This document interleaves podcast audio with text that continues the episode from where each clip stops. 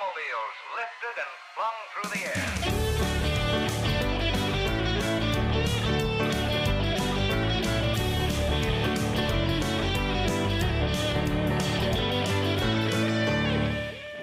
Hey, hey, friends. My name is CK, and I'm the resident DM here at the Disaster Masters podcast. Today, I'm joined by not only a cool person, but also another member of the DM team. Hey, cool person, introduce yourself. Don't laugh at me, Scott. That's the intro. yes, that's the intro. I'm working on it. Do I just? Is it just like my name here? What you didn't give me guidelines for what to say? this is going to be the first episode, so we'll find Oh, out. Like, perfect. yeah, Okay. It's Uh, perfect and perfect start to the first episode. Just introduce Where neither of us knows what's going on. Yeah, literally. Uh, so I've I'm film I'm recording these all out of order, so I've already had the conversations with Spencer and Joy, which will be aired later after this episode. But I'm honored to be the first guest. yes, you're the first guest, even though you're the third person I'm recording with. And they just went, "Hi, I'm insert name," and I was like, "Great, okay." All right. so I'm gonna. Scott, introduce yourself. I'm gonna go a bit more. Uh, so my name's Scott. I've been playing D and D for on and off for six years now. Uh, I'd say I only recently started playing good D and D. Um, so that'll this it'll I'll have some interesting stories from some not so good D and D. hey, yeah, as long as you're having fun, it's fine. Yeah, Yeah. So Scott, we've known each other for a bit. yeah, probably like Yeah. I mean we've known about each other for like a year now or so. yeah. For it was like yeah. right before our siblings' commencement. Yes. I mean, like- I I knew the of the fact that your brother had a younger sibling. So Yeah. our our older siblings are friends. But uh so I knew of you. I knew that you existed, but I didn't know your name. My sister has this weird hope that everybody of her friends who has younger siblings around my age that I'll be friends with them. And it's sometimes it works, which is really funny. No, uh, how? Because I sent you the friend request on Facebook because my brother was like, "Hey, uh, so make friends with Kaylee on Facebook. She plays D and D too." I do. It's true. Yeah, well, that's what we're here for. We're talking about D and D. that was the that was the introduction I got from Aaron. That's so funny. No, see, we met each other, kind of met each other. We we were in each other's presence for the first time at our respective siblings' commencement ceremonies. and we kind of just like waved at each other from across the room. We did that like stupid cool guy nod thing. Yeah, We were like, cool, you exist. And then you ignored me for the first three weeks of school. I okay. So well, no, here, first here you was friended me on Facebook, and then there was like the games night in orientation week, and I saw you because you were in that same like beanie that you were in in your Facebook profile photo. so I was like, oh, there's the guy.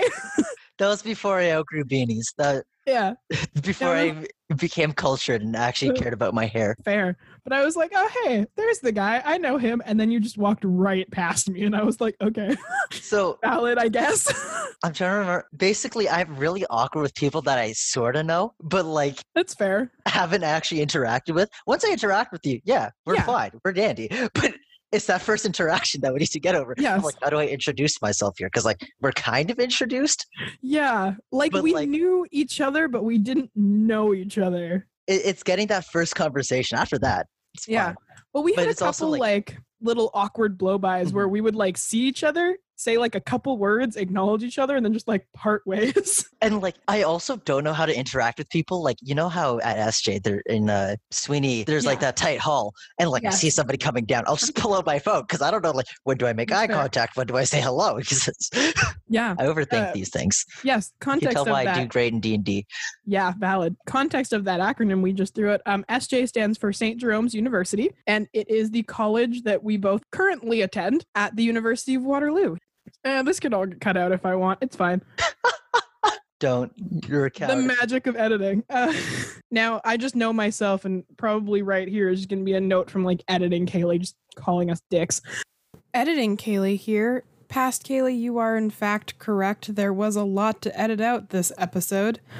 Um, what did I edit out? You guys will never know. You're just gonna have to live with the mystery unless I re-release it at some point. But until then, back to regularly scheduled program. Um, anyways, uh, yeah, if you heard that note, then I actually did that. And if you didn't hear that note, whoops, here we are. Anyways, so Scott, you play D and D. Yeah. What a fantastic observation. Yeah. Hey, it's my opener. It's fine. You laughed at my intro, so we're going with uh lame openers now too. Like I said, first episode. It's fine. So you not only play D and D, but you also DM, Yes. which on and off. yeah, on and off. So you've DM'd on and off for a little while, right? Yeah. Uh, probably in grade 11 is when I dragged my friends into playing D&D with me. Nice. Maybe might have been grade 10. Yeah. yeah. So-. Yeah, it's however long. Yeah, who knows? It's fine. I don't want to do math right now. That's for tomorrow's game. It's fine. So Scott also currently plays in the long campaign I'm DMing right now, and you're also taking place in the plethora of summer one shots that's happening. Mhm. Um, we've already played one. We have another one coming up soonish. Um, we're going to talk about your character from the all evil one shot because that was that's a that's a fun That was one. a fantastic character. Yeah, he was a fun one. You you make fun characters, Scott. With DMing for you, like I'm fairly new to DMing, right? Hmm. Not like super new. I've been DMing uh, roughly for like about a year because I DM'd a little bit before the other campaign. Yeah. Which I've been DMing kind of on and off for about a year. Most of it was through online stuff because my friends before SJ weren't quite geeky enough to actually let me drag them into playing D and D with me.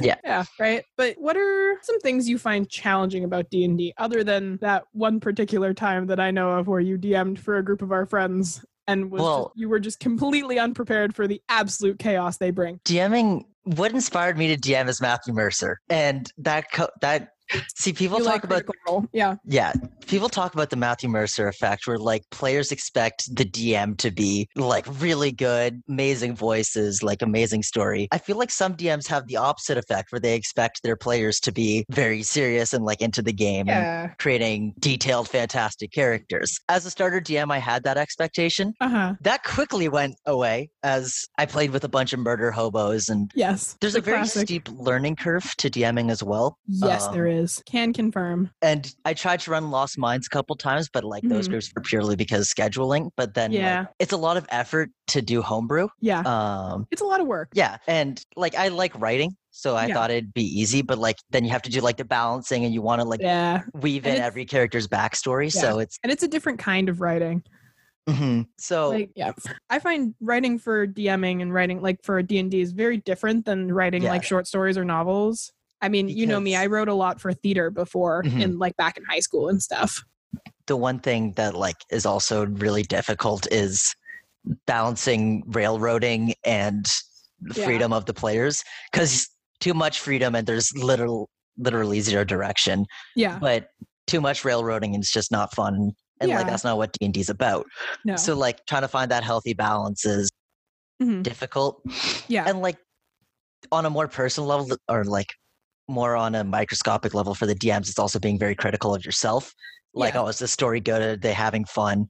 Yeah. That's why i kind of stepped away from dming because it's a Which lot of fair. responsibility and i have more fun as a player as it is.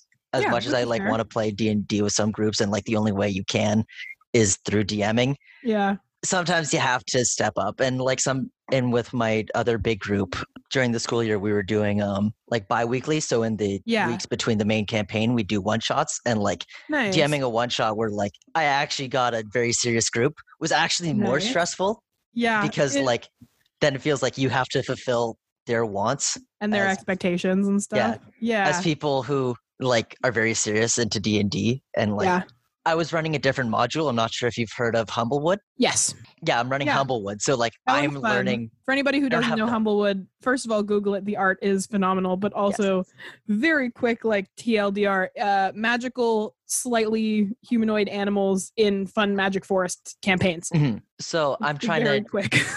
i don't have the whole module memorized so like somebody says oh i'm gonna use this spell i'm what We're like, whoop, let me Google that real quick. Yeah, uh, quick Googling skills is every DM's best friend. yes yeah, definitely. or So- like memorizing the handbook Yeah, the dm needs to fully read the book. yeah, well, like- definitely. I wouldn't say fully read the handbook, but like understand what's going on. Yeah, most, as like, long as you kind of understand how actual gameplay works and the rules and stuff, you'll probably be fine. We'll talk. you won't about end up on Reddit for D&D yeah, horror stories. yeah. Seriously, I think I I mentioned this in some of the episodes that'll come out later, but there's some fun D and D resources on Reddit. Don't like go deep diving, but if you just Google some like questions you have about D&D or D&D horror stories or best D&D moments like you can find some really fun Reddit threads out there which is Yeah. f- some fun reading if you're new to D&D or you're just interested in it or whatever. Uh yeah. So you've played a bunch clearly. Yes. Um you've also played in a couple of well, you're in the campaign with me right now and then you're Mhm. playing the one shot. So, what are some of your favorite campaigns you've played or like moments from campaigns that have like really stuck out to you as a more experienced D&D player? Like it doesn't have to be just my stuff, it can also be other ones cuz I've heard some fun stories from your other campaigns and they are very entertaining. Overall campaigns, I think like the big group that I'm playing with with like my sibling is Mhm. Probably one of the best stories I've played in. Uh, for best stories, there's a lot of stories I could just go on and on about. Good, Yeah. good D and D stories, horror stories. I think one of my favorites is when I was like first DMing for my Yeah. friends back in like grade ten or grade eleven. I think there was like this ship coming in. I can't remember the entire details of the story, Mhm. but they It was a need to get ago. out to a ship. It could have been going in, could have been coming out. They're on the docks and they want to get on the ship. Mhm. So I never act. They're they're a bunch of murder hobos, right? And I'll tell Yeah, a story of course. that when I was Uh, playing with them. Yeah, one more Um, context clue. The murder hobos is just an affectionate term for D&D players who solve most of their problems by killing people. In in game, of course, not in real life. Don't don't murder people. Just that's Yeah. not a good way to continue playing D&D.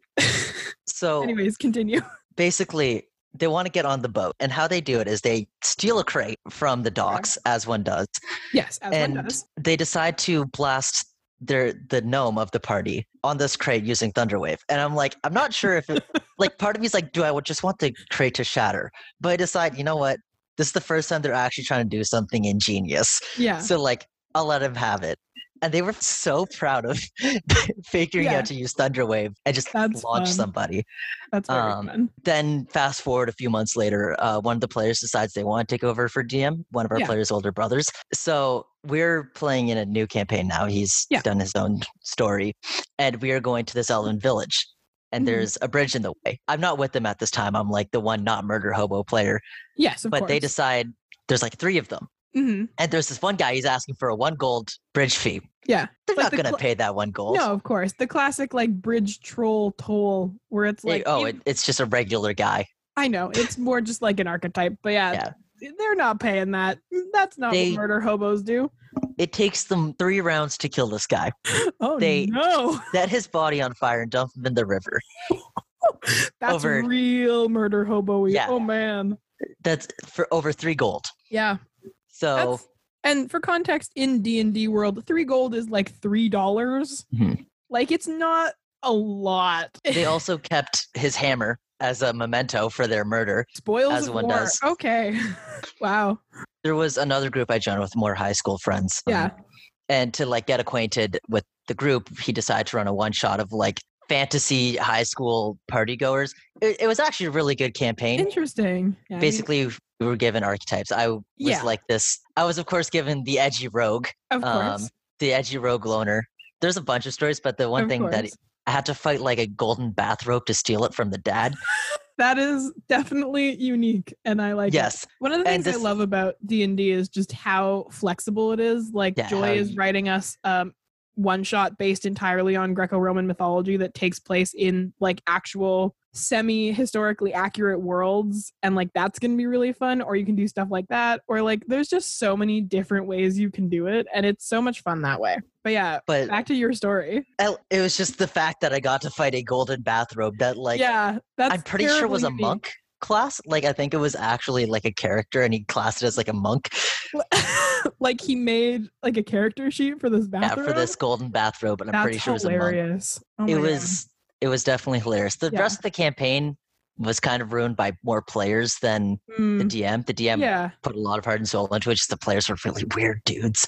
yeah, um, that happens sometimes. You kind of one of the things I found with D and D, especially like when you play with people you don't know as much, is that you either find out that they're like a lot goofier or a lot more serious than they generally present themselves to be, or like a lot more chaotic or whatever, or you find out that they have kind of this like these weird issues or biases or like ideas, and then Yeah. because they're put in a lot of the time D&D is played in like a pseudo fantasy medieval world, right? So you put them in that world and it's like, "Oh, suddenly they hate women." And it's like, "Okay." Yeah, it it, it was like- definitely yeah. uncomfortable at times. Yeah, I bet. So one of my favorite D&D memories of you, Scott, is how I started DMing for our friends mm-hmm. because we had a group of friends. A couple of them are members of the DM team here at Disaster Masters podcast. A couple of them aren't. Some of them will be on to talk about the old long campaign later on. But um you DM'd for them the first time when they first wanted to start playing D&D. One session. One session.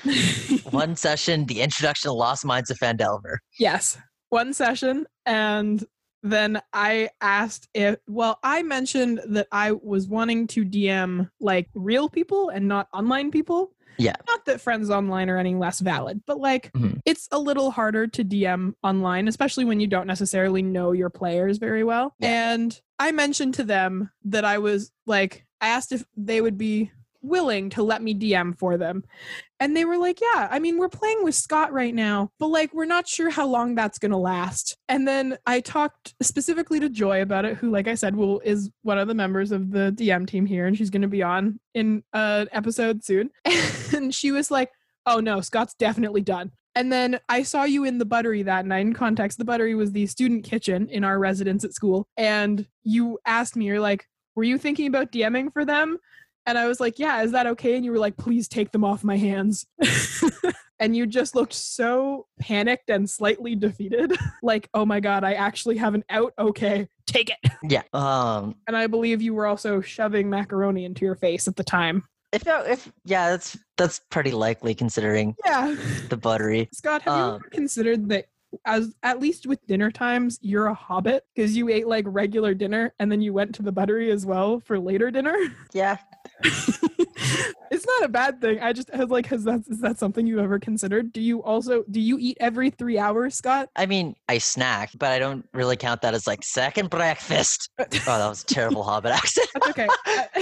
I've disgraced Billy Boyd. That's okay.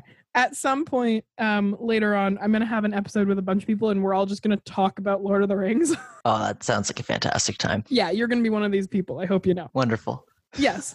Um, anyways, yeah. So you're part of the current long campaign I'm running. You've played exactly one session with us Yes. um, as of this recording. And by the time this goes up, probably a lot more than that. But you're playing tomorrow as well. Listen, I don't know how long it's going to take me to edit these. Yeah. So, yeah. So you've played, wow, words. I'm great at this, clearly. Um, it's also like host.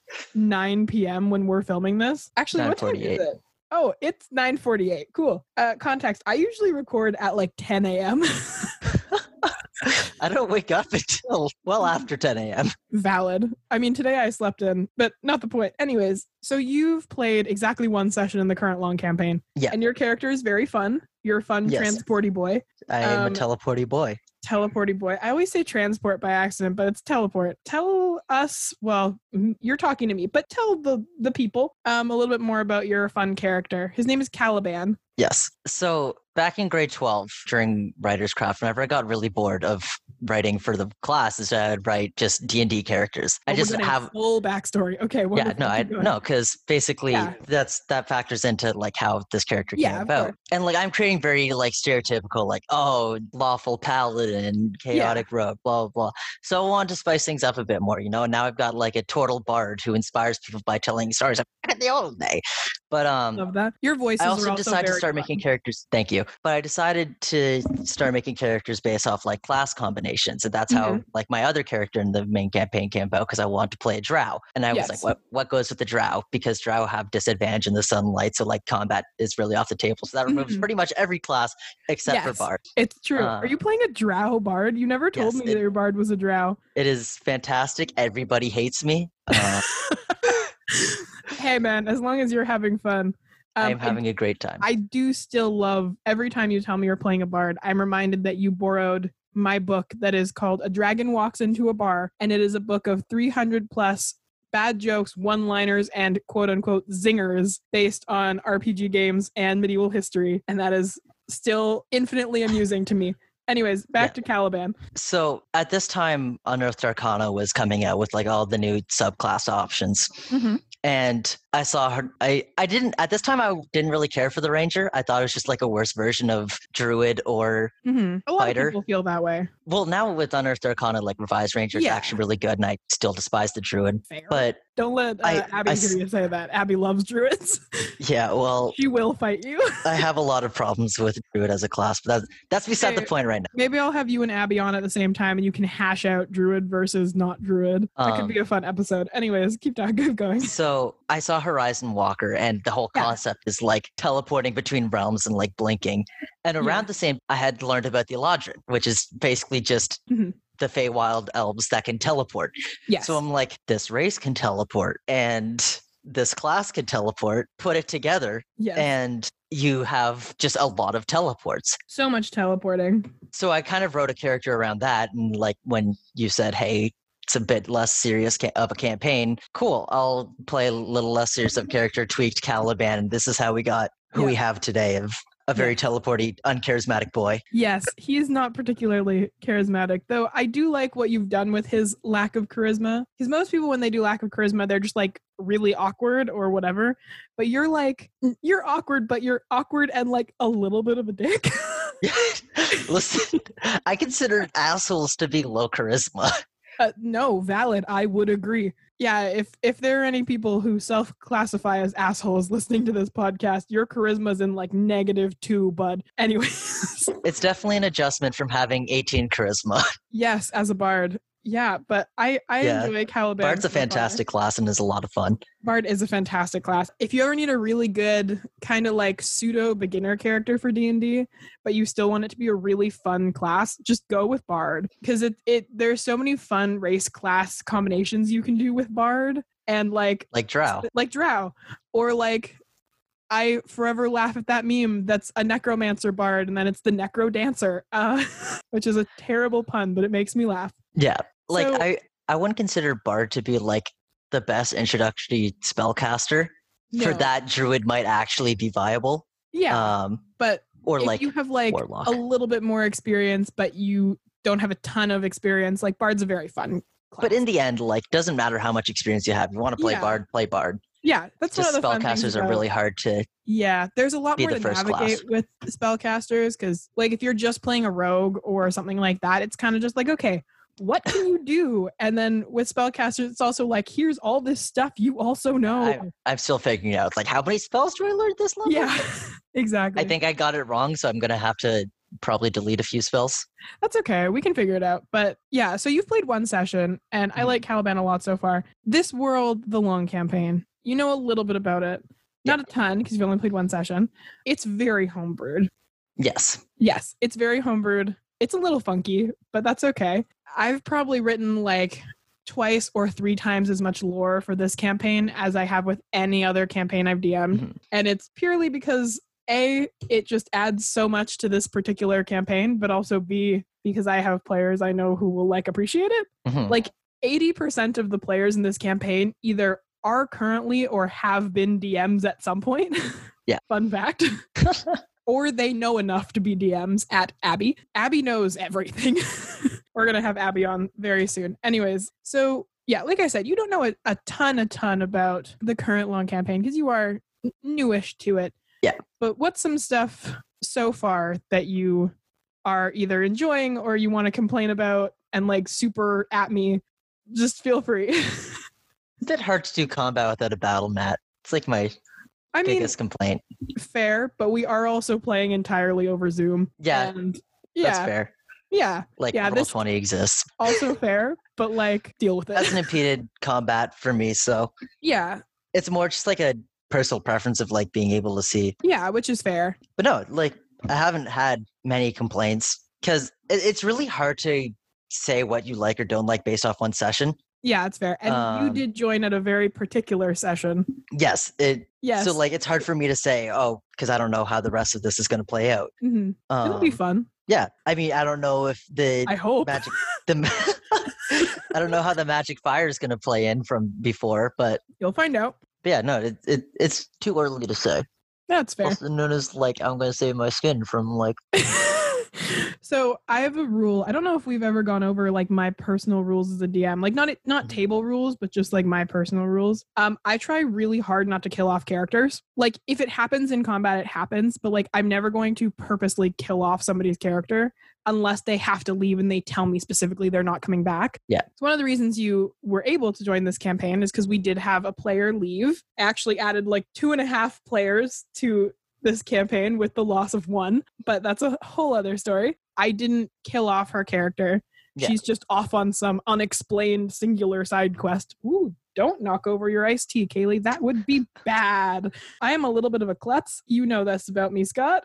Yes. this is something anybody who's listening to this can now find out. Anyways, yeah, I try not to kill off characters unless like absolutely necessary. If it's something I talk about with the player beforehand, because I don't know, maybe you make a character and then halfway through you're like, "Ah, I'm not really driving with this character with this campaign. I have a better idea. Can we kill off the first one for dramatic effect and bring in the new guy? And it's like, sure, we can we can figure that out. But other than that, so like even if you totally roast me on my podcast, I'm not gonna just kill off Caliban. I had this running joke when I was um DMing my friends. It's like if ever they mess with me at school, I'm like, your character dies next session.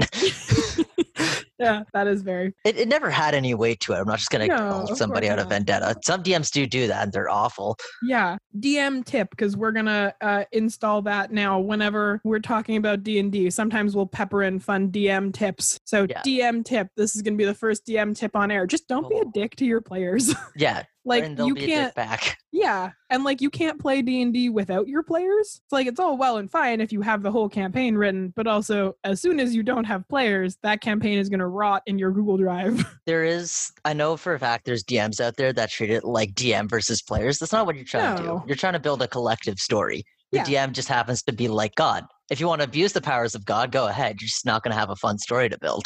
Yeah, exactly. But also, like, if you're, especially with homebrews and stuff, it's like you are playing also. Just because you're DMing doesn't mean you're not still a player. Hmm. So it's just like, don't be a dick to your players because they will be dicks back. Um, but also, it's just more fun if it's collaborative and you're all working together and having fun. Yeah. So, yeah, that's the first DM tip on air. Great.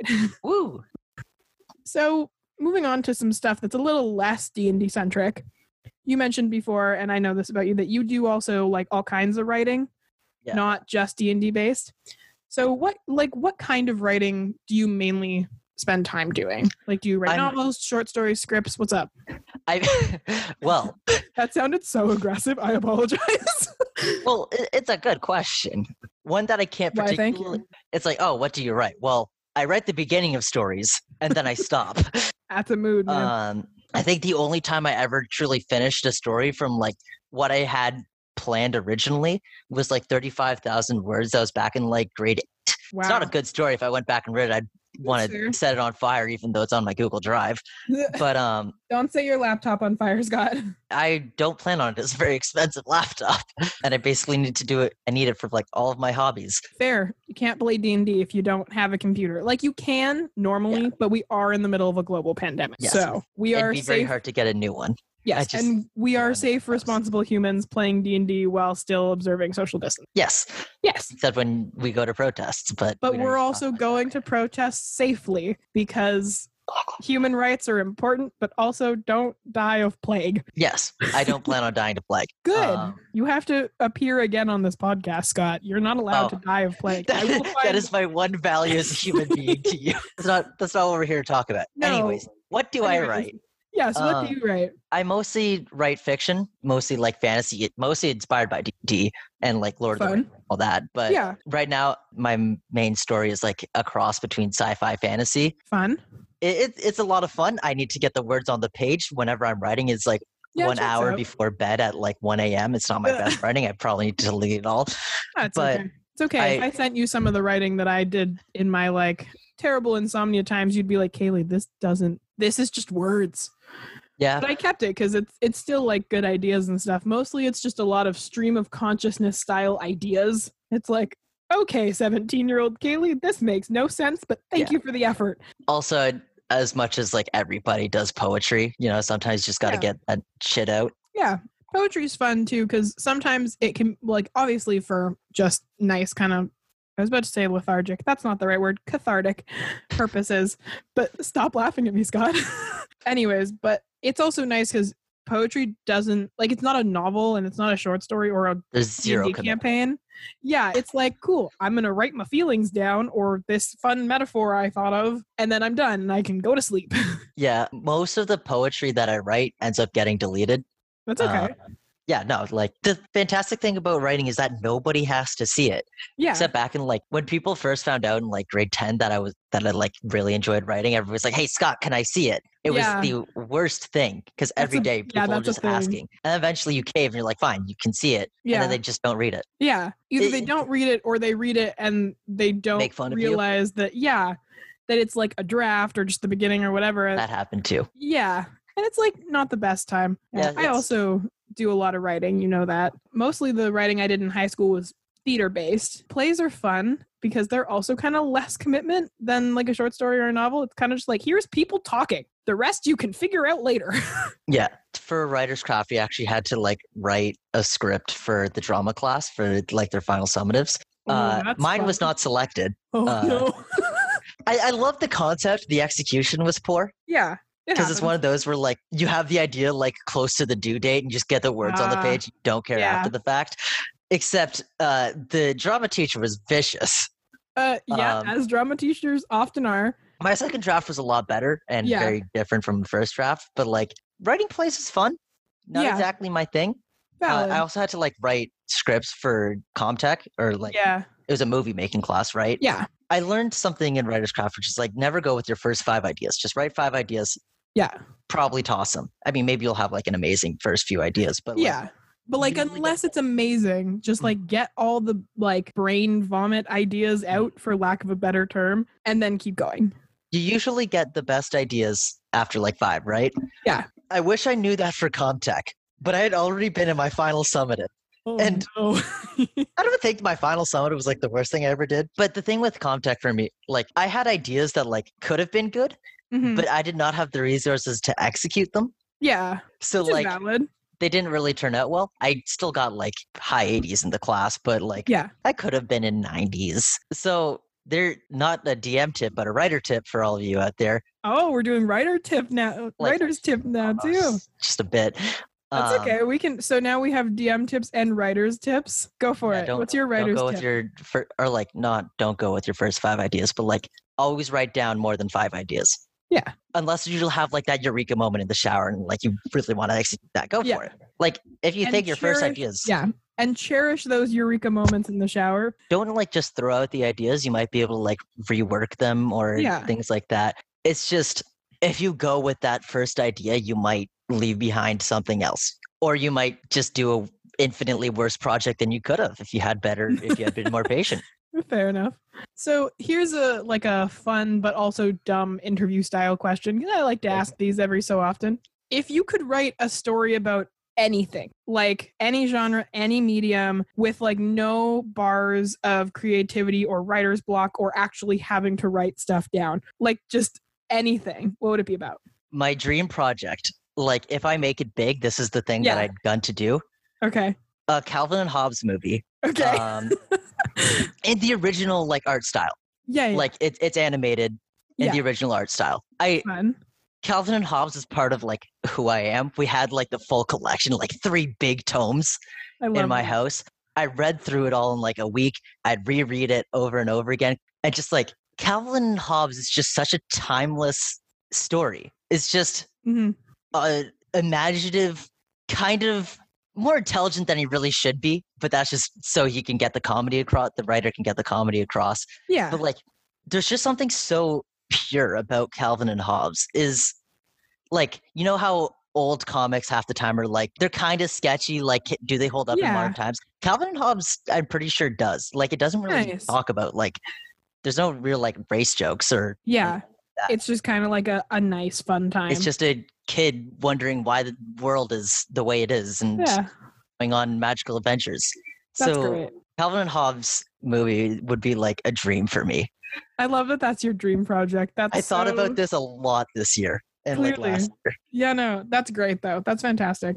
I think and there's like a bunch of other dream jobs. Like I, I love Yeah. Red Robin from Batman. I know you said Fair. you don't really like DC, but like No, I don't mind DC.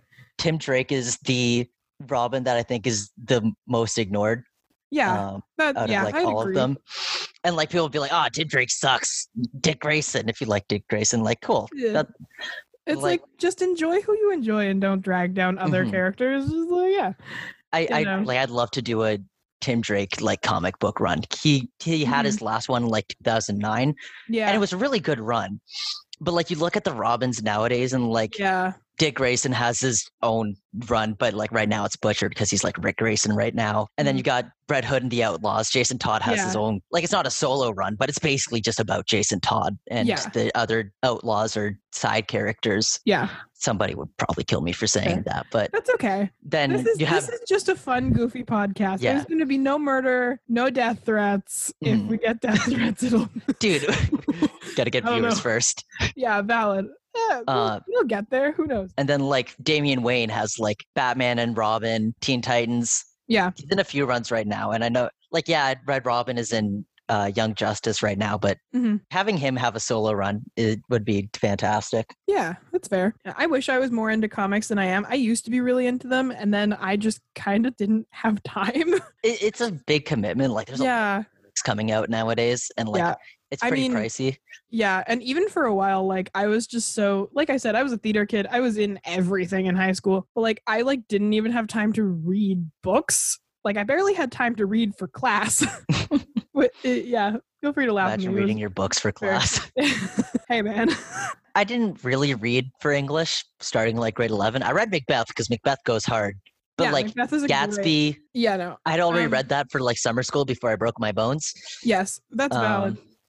Uh, for anybody who has that doesn't need on- the that doesn't need the Yeah, no.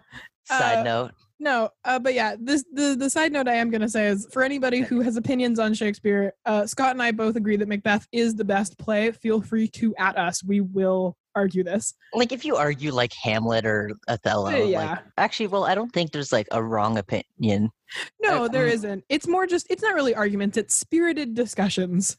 Mm, we'll say that. We'll say that. yeah, we'll go with that. It's fine. Shakespeare, I enjoy Shakespeare a lot. Like one of the reasons that I'm doing one of the reasons why I'm studying in university the way I'm studying is because I like learning about like lots of different stuff and just being able to kind of take classes about whatever I want. And I've always liked Shakespeare a lot. And also Shakespeare was a weird dude. If you Yeah. don't know why Shakespeare was weird, just Google it. Just go on that deep dive. It's a fun one, I promise. so, I have a question for you because I'm legitimately curious, and I ask a lot of my friends who are into writing this like, why do you write? Like, what do you like about writing?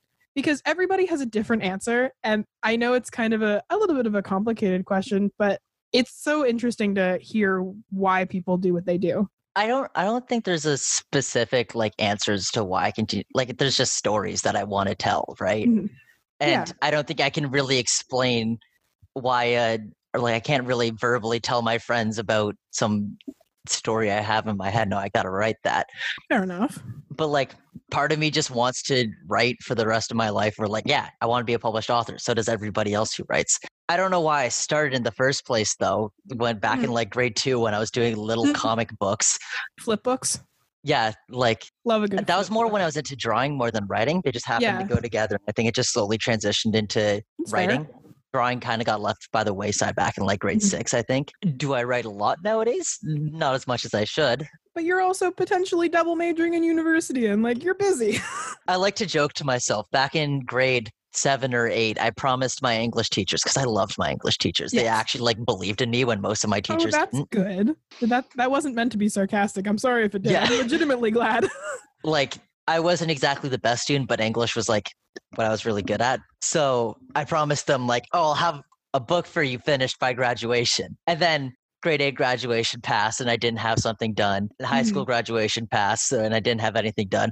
I'm pretty sure my undergrad is going to pass and I won't have anything done. But Yeah. maybe by the time I finish my master's, because I plan on pursuing a master's right now, Yeah. maybe then I'll have something done. I believe in you.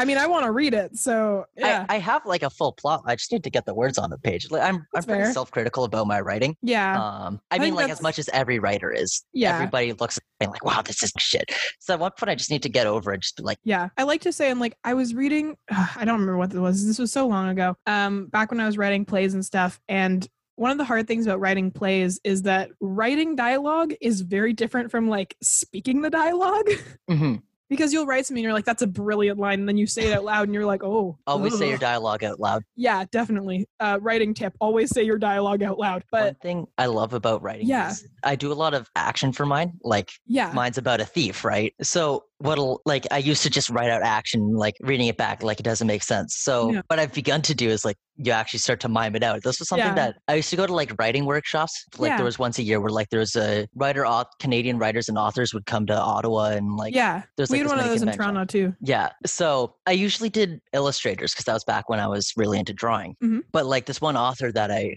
went to was like act out what you do. And it didn't really Yeah. stick with me at the time. But nowadays it's like I find my writing flows better because I know how like how to properly describe the actions of like oh yeah the main character. So And I mean, what I was like the the thing I was trying to remember was this idea that I actually think I got from one of those writing conferences, and something this author said was the only thing your first draft has to do is exist. Yeah. Like it doesn't have to make sense. It doesn't have to be good. It doesn't even have to be finished. Like all it has to do is exist, and then once it exists, it exists, and you can go from there. So writing tip: all your first draft has to do is exist.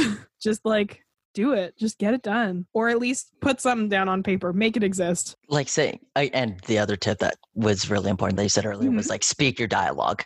yes Because if you if you won't say it, though there is also the whole thing that like there has to be a level of unrealistic dialogue. Because Yeah. like don't go like as you know, Bob, where somebody's just lecturing somebody what they'd probably already know for the sake of exposition. yeah. Try to find a different way to do that. But yeah and like every writer's craft or english teacher teacher will parrot at you like show don't tell it's like you don't always have to follow that rule. no you like don't the rules of English exist to be broken. Yes Just so long as you can break them properly. yes and if your style is like very i'm going to tell you everything you the reader everything so that you have this dramatic irony that the characters don't live your life Go- like just, yeah just do just it right.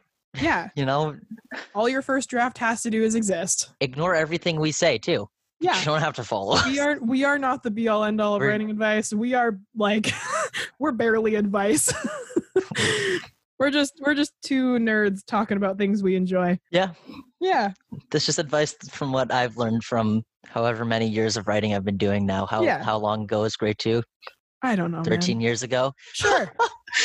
Who knows? That's Don't yeah, do that, the math. It'll just be No, that that makes sense. yeah. Anyways, So here's a fun little um crossover between the two things we've been talking about. what is this? A crossover episode?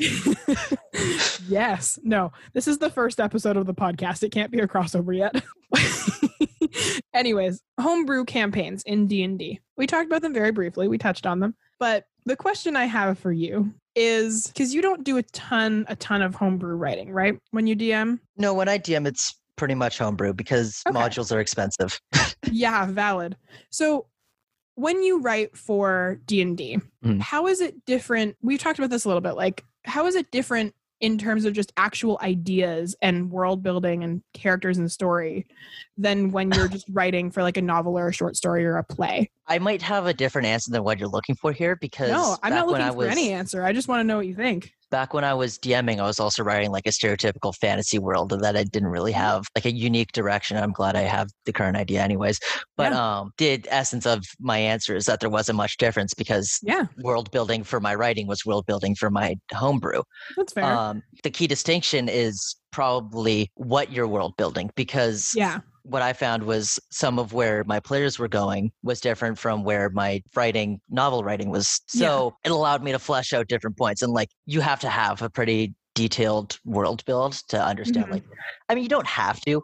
I just prefer to have like a pretty detailed world building. Yeah. So it was really helpful. And like, maybe I'd be writing, I'm like, hey, this is a pretty good idea for the campaign for this place. So Yeah. they they fed off of each other. It was a feedback of like, okay, so this could this makes Yeah. sense in like the novels if I ever want to like go here. Because back then I also didn't really plan out my writing. fair. Like I had specific story beats that I want to hit. hmm It just wasn't like specific, you know? Yeah, And like I didn't have the whole overarching story. So it would be like, so the characters are doing this, what happens there, and blah blah blah. yeah, Now it's a bit more structured where I have like because my whole story is a heist, so you kind of have to have there's like the I a steps good to a heist heist. Story. It's, heist great stories are actually so fun. having a structure. yeah, Oh, I wouldn't say it's good. but man. now it, I'm doing like when I when I tried to get a campaign off the ground and like Mhm. it falling was completely my fault because I got caught up in like moving and stuff. Yeah. But um, I was trying to do a completely new world, and it's it's Yeah. really hard to do a completely new world. it um, is. because like especially when you're trying to like throw your players into a new world, Yeah. then it's like okay, what do they know? What do Yeah. I know as Yeah. a writer? That's Or, a like- that's an important question you need to ask yourself as a DM when you're making a homebrew. What do I know about this world? Because like you're not gonna have the whole world. You're not No, that's not that's just not possible. as much as I'd like to joke about DMs being God, you're you Yeah. don't know every detail about your world. And like when your players ask like obscure history questions, like I don't know. you have two answer you have two options. You can either say I don't know or you can improv the hell out of it. and those are your options. it's definitely interesting to be world building as a DM because mm-hmm. especially in like a homebrew world where your players are like, hey, so I want to come from like this specific type of place, and you're like, Yeah. I don't have that kind of place. What can I do with this? Yeah. So your players can drive innovation instead of you just being on your own. And again, this Yeah. comes back to the idea of like the DM and the players creating this mutual story. Is Yeah. especially in the homebrew area, there's a lot more leeway for creating this story. There's so much wiggle room. but yeah. like that being said, there's also a lot of wiggle room when you're Yeah. using like pre-create a world because like we're in the Forgotten Realms for my big campaign, and like yeah. I'm learning things for my character, and I'm running this through the DM. Like, hey, this could be a cool idea. Yeah. Yeah. So homebrew is definitely fun. Homebrew is fun. My personal opinion. Mhm. I prefer homebrew Yes.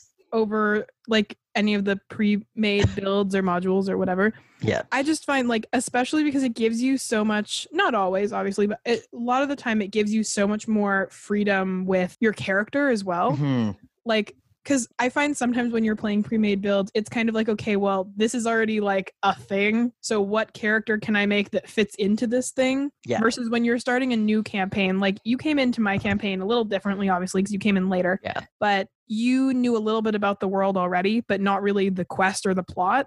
I Mhm. purposely kept that from you and you still don't really know a lot about that. You'll find out about that a little more tomorrow. Um yeah exciting little uh teaser there. But and so you made your character and your character is like fun and creative and he's now part of this campaign. But when i did session zero with um my party at the, right at the beginning of this, I already had the world written. Like I had the world made, but I didn't have any of the like quests or anything plotted out. So I told them to make their characters, and from the character build they gave me, I figured out what kind of quest would suit their interests the best. Mhm. And this is probably the most homebrewy campaign I've ever run. Like the last long campaign was definitely an interesting one, which is with the group I took off your hands, our wonderful chaotic friends. like we ran a one shot, and I think you knew this. I think I invited you to play, and you were like, "Nope, not right now." I think at that time I was actually just busy. Probably. I wouldn't have begrudged you if you were a little scarred as well. Uh, if our friends are listening to this, we love you. You guys are just chaotic as hell. Let's let's waterboard the goblin. yeah. Oh, that's a whole story. I'm gonna have uh, a couple people from that campaign on at some point to talk about Yeah. that that uh, one shot. You maybe as well. Anyways, we were in a one shot, and from the one shot, which they all very much enjoyed, we decided to start this long campaign, and they liked the kind of universe of the one shot and they want to continue this long campaign in the same universe with the same characters with like a few different characters but mostly the same which is fine except i really didn't set up the universe for the one shot very well Yeah. because it's a one shot Mhm. and the whole point of one shots is like you set it up and then you're done with it Yeah. um i also ended up co-dming that campaign which was a an interesting experience something that kind of became not necessarily an issue but like a challenge was balancing the kind of story we wanted to tell and especially because my co-dm was the first time he was ever dming Mhm. with the world we had set up for this one shot that i had set up for this one shot and the type of story our characters wanted to play Yeah. because the thing with like with one shots is that they're not really meant to be expanded they can be if you do the work from the beginning but i did not Mhm. so when we tried to expand it, it, it ended up being very narrow of a world. So it's like, here's your quest, and you do your quest, and then there's a couple other places you can go, but like mostly just do your quest and move on. And that's kind of what it ended up being, which I'm not very happy with. But that campaign's also over and done with, and my players still had fun, which is what's important. But with Yeah. this particular homebrew, which um you will discover, there is so much detail in this world. Like the episode that's coming out directly after this is uh, Spencer, and I was talking to her a lot about that. I can't say much to you because it does involve details of this campaign you don't know yet. Partially because Spencer's been a bit of a sounding board when I was creating the world. Every so often I'd come up with an idea and I'd be like, "This seems fun, but what if that's just to me?" Hmm. I find the most funny D&D jokes in campaigns are the ones that are very character driven. Yeah. So something you will discover in this campaign, we have a character named Cabarink, who you've already met. Mhm. Our friend Victoria is playing him, and he is a barbarian who is a gnome with a height complex. He wears three inch lifts in his shoes and a hat that is a foot tall. He is very funny. He is not very smart. If you say anything about his height in a bad way, he will hit you. And he is a barbarian. so it will hurt. In their very first session, I was playing an NPC and I said something that was not meant to be a height insult, and that is how Cabering chose to take it. And he cold clocked this NPC in the face so hard. Not only did he get them in a bar fight, but he knocked this guy out in one go. Yeah, um, the running joke with uh, my bard Kaid is uh, he's a drow, so there's already that kind of level of untrustworthiness, and like I put him as part of a criminal cartel, yeah, fair. which yeah, that'll heighten the untrustworthiness. I put him in very vibrant clothing, but he's very uh, shifty, so everywhere he goes, just people do not like him. People in his party yeah. I mean, like we're we're getting there. We're actually getting really Yeah. good character progression. But right now we're trying to like defeat this demon. Mhm. And we break into like this group of adventurers who previously dealt with this demon or Yeah. like living under their whole quarters. Mhm. So we went we broke we did some breaking and entering, uh, inspired by Cade. which Yes, Got us in trouble with the law of course. already. But we found a map. We went to the map's location and there's a bunch of orcs. They want to kill me. and you know, we're like, okay, whatever we we negotiated. We're like, hey, we don't kill Kaid because he's being helpful. But it got we're getting to the point where like, okay, we need to recruit more orcs because you know we're running out of manpower and we want Yeah. we there could be like more people coming through, so we don't want that to happen. Mhm. So we're going down and we're like, can we feasibly make sure that they don't kill Kaid? And the one orc that's like leading us to his home is like, yeah, they sacrifice elves so they can gain the favor of the god. I'm like, oh. so you know, you know that like Simpsons meme, yeah. like the kids on the bus. I'm in danger. yes. That's just that's just Kaid's perpetual state at this point because Oh, everybody wants to kill me. That's so funny. It's okay. I think the best DM meme is just the dog in the room that's on fire. Like this is fine. this is fine, especially when you have chaotic chaotic groups. A later episode that I've already recorded with Joy, we're gonna talk about playing with chaotic groups and what that's like. So uh, look forward to that. Yeah, that's that's all the like questions prompts I have for you today. Anything else you want to talk about? Yeah, I know. I mean, we I mean, I could- For I could say why I hate Druid as a class. Sure, give us the like quick rundown of why Okay. you drew it as a class, and then I'll do my work in progress outro. I'm I'm glad you asked that question completely unprompted. yes, Um, entirely unprompted. okay, so here's here's the thing. hmm Druid is a spellcasting class. Yes. One of the main features of Druid is Wild Shape, in which you can turn into an animal, which is cool. Yeah. However, in Wild Shape, you cannot spellcast until level 18. It's and that is two levels away from the highest possible Yes. level for anybody who doesn't know. Yeah. So for a spellcaster class whose main ability, which would be like Barbarian's Rage, yes, makes them unable to spellcast, just it just seems counterintuitive. it's a fair point. what what I kind of hypothesized was like early levels spellcasters run out of spells really fast. It's it's Yes. it sucks to play a spellcaster early. So like Yeah. yeah. wild shape could be a feature to like cover the weakness of druid being a spellcaster Mhm. to runs out of spell slots? Yeah. yeah. However, that's not how it really plays. No. It's encouraged to wild shape. yeah. So in the end it feels more like spellcasting is the backup plan. Or like when you get to later levels, you're doing really either or. Like you're either mm-hmm. in wild shape for most of the combat or you're spellcasting for most of the combat. So one Yeah. falls by the wayside. It kind of feels like you have to choose which path you want to go for druid, which could be a cool concept, except no other Yeah. class really has that concept of like Yeah. duality of a class. Yeah. Like- not the same way at least. You have play styles for subclass, but yeah. druid feels like it's beyond play style and more like two different classes. Yeah. That's actually Um, that's a really good point. You know what? Now I'm definitely gonna have a uh, an episode where you and Abby both come on and duke it out over. Duke it out about whether or not druid is a poorly Yeah. designed class. Yeah. Like I've I've been proven wrong about thinking Hey like classes are bad. I used to think ranger was a bad class, but then revised ranger you're playing a ranger. slaps the shit out of people. but like ranger also has the benefit of having really cool subclasses. And of course I haven't really looked into druid subclasses. I haven't either. Um, actually, it's a good question. all I know is like Circle of Land is more focused. I think Circle of Land is the one that's more focused on magic, and and Circle of the Moon is more focused on the wild shape. But like that just reinforces that like there's just two completely different playstyles. Like they fo- each subclass focuses on a specific side of Druid. I think the only other class that I think is like also pretty poorly designed is Warlock Yeah. Warlock that's, like, isn't- I'll agree with you on that. Warlock isn't the best designed. uh, because you have like three spe- like we talked about early spellcasters being pretty Yeah. useless in combat. Yeah. Warlock takes that to an extreme where you have two spell slots and like then you're done. Yeah, it's, It's yeah. like- uh, Hawkeye from the Avengers. It's like Yeah. I brought 250 arrows, but now I'm out, so I punched aliens.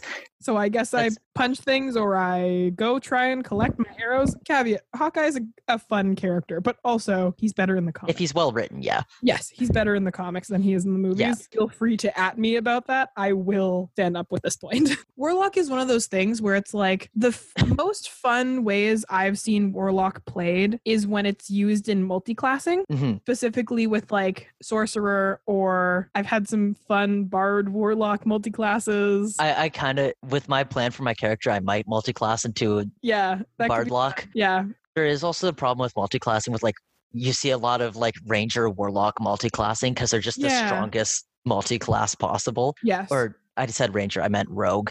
yeah, like- rogue warlock. Yeah, And like both of those pair really well with paladin. yeah, So like you'll see like Hexadin, where like max Yeah. level you have like 15 levels in Paladin, you have five levels in Warlock, and then just yeah. just- Divine Smite crit, and you add like sneak You're just attack. You're just well, not sneak destroying attack and Hexadin, but everything. That's okay.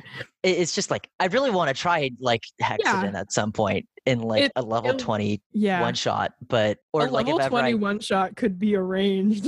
like I also have a lot of fun playing Paladin. Like Yeah. Paladin is the class that I've played most frequently, most of It's the time because I just pick my character last. Um, yeah, fair. So it's like I usually fill in. It's like, oh, we need a tank. Paladin is a tank, but also can slap the shit out of people with Divine Smite. You Yeah. have spell slots that you could use for healing, but you also have Lay on Hands. So why use it for healing when you could hit the shit out of people? Yes, Paladin's a great class. I love Uh, Paladin as a class so much. It was the first class. class I played. I played it really poorly, but God, Yeah. did I have fun. I actually don't. So I un, unfortunately haven't gotten a ton of chance to actually play D and D because I Mhm. have mostly been DMing. But one of the few characters I have played was a paladin, and it was very fun. Um, I don't remember what the build was, but it was a it was a funky funky paladin because it was very homebrewed, like one shot kind of campaign. I think it actually Indeed. took three sessions to get through this one shot, but Yeah. In the weird campaign that I was telling you about earlier, which Mhm. like had really good DM but really weird players. Yeah. It was really only like two weird players, but that's beside the still I was a playing good chunk of the players. I was I was gonna abuse the Polearm Master Sentinel build, Mhm. which like most D- like experienced DMs will ban because Yeah. basically it just makes it so that like nobody can pass you. Yeah, Like you just control the battlefield, which is really sick. yeah, it's So I- awesome. But like the combination's just broken. I can't Yeah. remember like what really breaks it off the top of my head, but I there I think there's a couple things. yeah, Like it's It- just, it it's just- just one of those things where it's like there's the moving parts just don't work together. And like Yeah. that's the thing with D&D is that there are a lot of moving parts cuz it's not a hard game to play once you Mhm. know what you're doing, but there are like lots of things to keep track of. yeah. Also a lot more math than you think there's going to be, especially if you're a DM. Little tip, DM tip. Yeah, um, DM from what I've heard from yeah. people, is counting up for health is Yeah. a lot easier to keep track of than counting down because apparently addition's easier than subtraction. I don't. I haven't actually tried the counting up, a- yeah, but um. well, maybe I'll try that tomorrow. Oh, Who knows? You don't. I do. yeah. I I don't know what's going on in your head. I can't mind read. that far. I like that sometimes we both forget that this is a podcast, so we just make faces at each other for a second. uh, we both just made ridiculous eyebrow based faces at each other for anybody who wants to try and visualize our shenanigans. Anyways, I feel like that's a, a good place to wrap up this Me episode. venting about the imbalance of D and D and how Druid is poorly designed. Yes. That's not like a hill I'll die on if somebody's like if somebody's like, hey, yeah, Druid. Yeah. I mean, like Druid can probably be fun. Yeah. It's just We'll find out. We'll have Feels the weird. episode with you and Abby that's just Druid versus no Druid. not Druid. Yeah. Druid and not Druid. Anyways, Ranking thanks the for classes. hanging out with me. No worries. It's my pleasure Yeah. talking about Well, D and nerd shit. yeah, I mean, you have to come back, so I'm, I'm glad you had fun. um, Yeah, I have to. Even if I didn't have fun, you're dragging me back, kicking and screaming. I mean, I'm not in Waterloo, so I could just like incessantly message you, but that's about it. Anyways, Get other Um, people to message me. yeah, thanks for hanging out with me. No uh, worries. no worries. My uh slightly lame outro, which is still in progress. I don't think I actually have like have a solid outro for any of the episodes we've recorded so far. I'd love to hear it. Yeah, um, but feel free to go follow us on all our various platforms. Instagram and Twitter both exist. They're both at Disaster Masters Pod. Um, we do have an email account for some reason. So if you feel, stop laughing at me, Scott. Okay, I'll Um, mute. if Scott's muted himself so he can laugh at me. So if you feel like that. sending us an email to tell us like questions, comments, concerns, or if you really liked a particular guest or want to say nice things about the DM team, it's just disastermasterspod at gmail.com. Feel free to contact us there. Other than that, thanks for hanging out with us. Stay Or if cool you think people, and complete morons. Scott's Yeah. opinion about druids is completely stupid. If you think about Yeah, proper or- building, or you can- send us mean emails about Scott. Don't do that. Scott's great, but um, specifically about Scott, don't make fun of Kaylee. yeah, Kaylee's free. opinions are flawless and well thought out. Ooh, uh, uh, not a hill I'm gonna die on. Anyways, um, thanks for hanging out. Stay cool, people, and have fun. And now we're gonna go to credits. Da, da, da, da, da, da, da. um, fun, yeah, we're done. But uh, fun fact. Oh, um, yeah, so we're gonna have like legit theme music.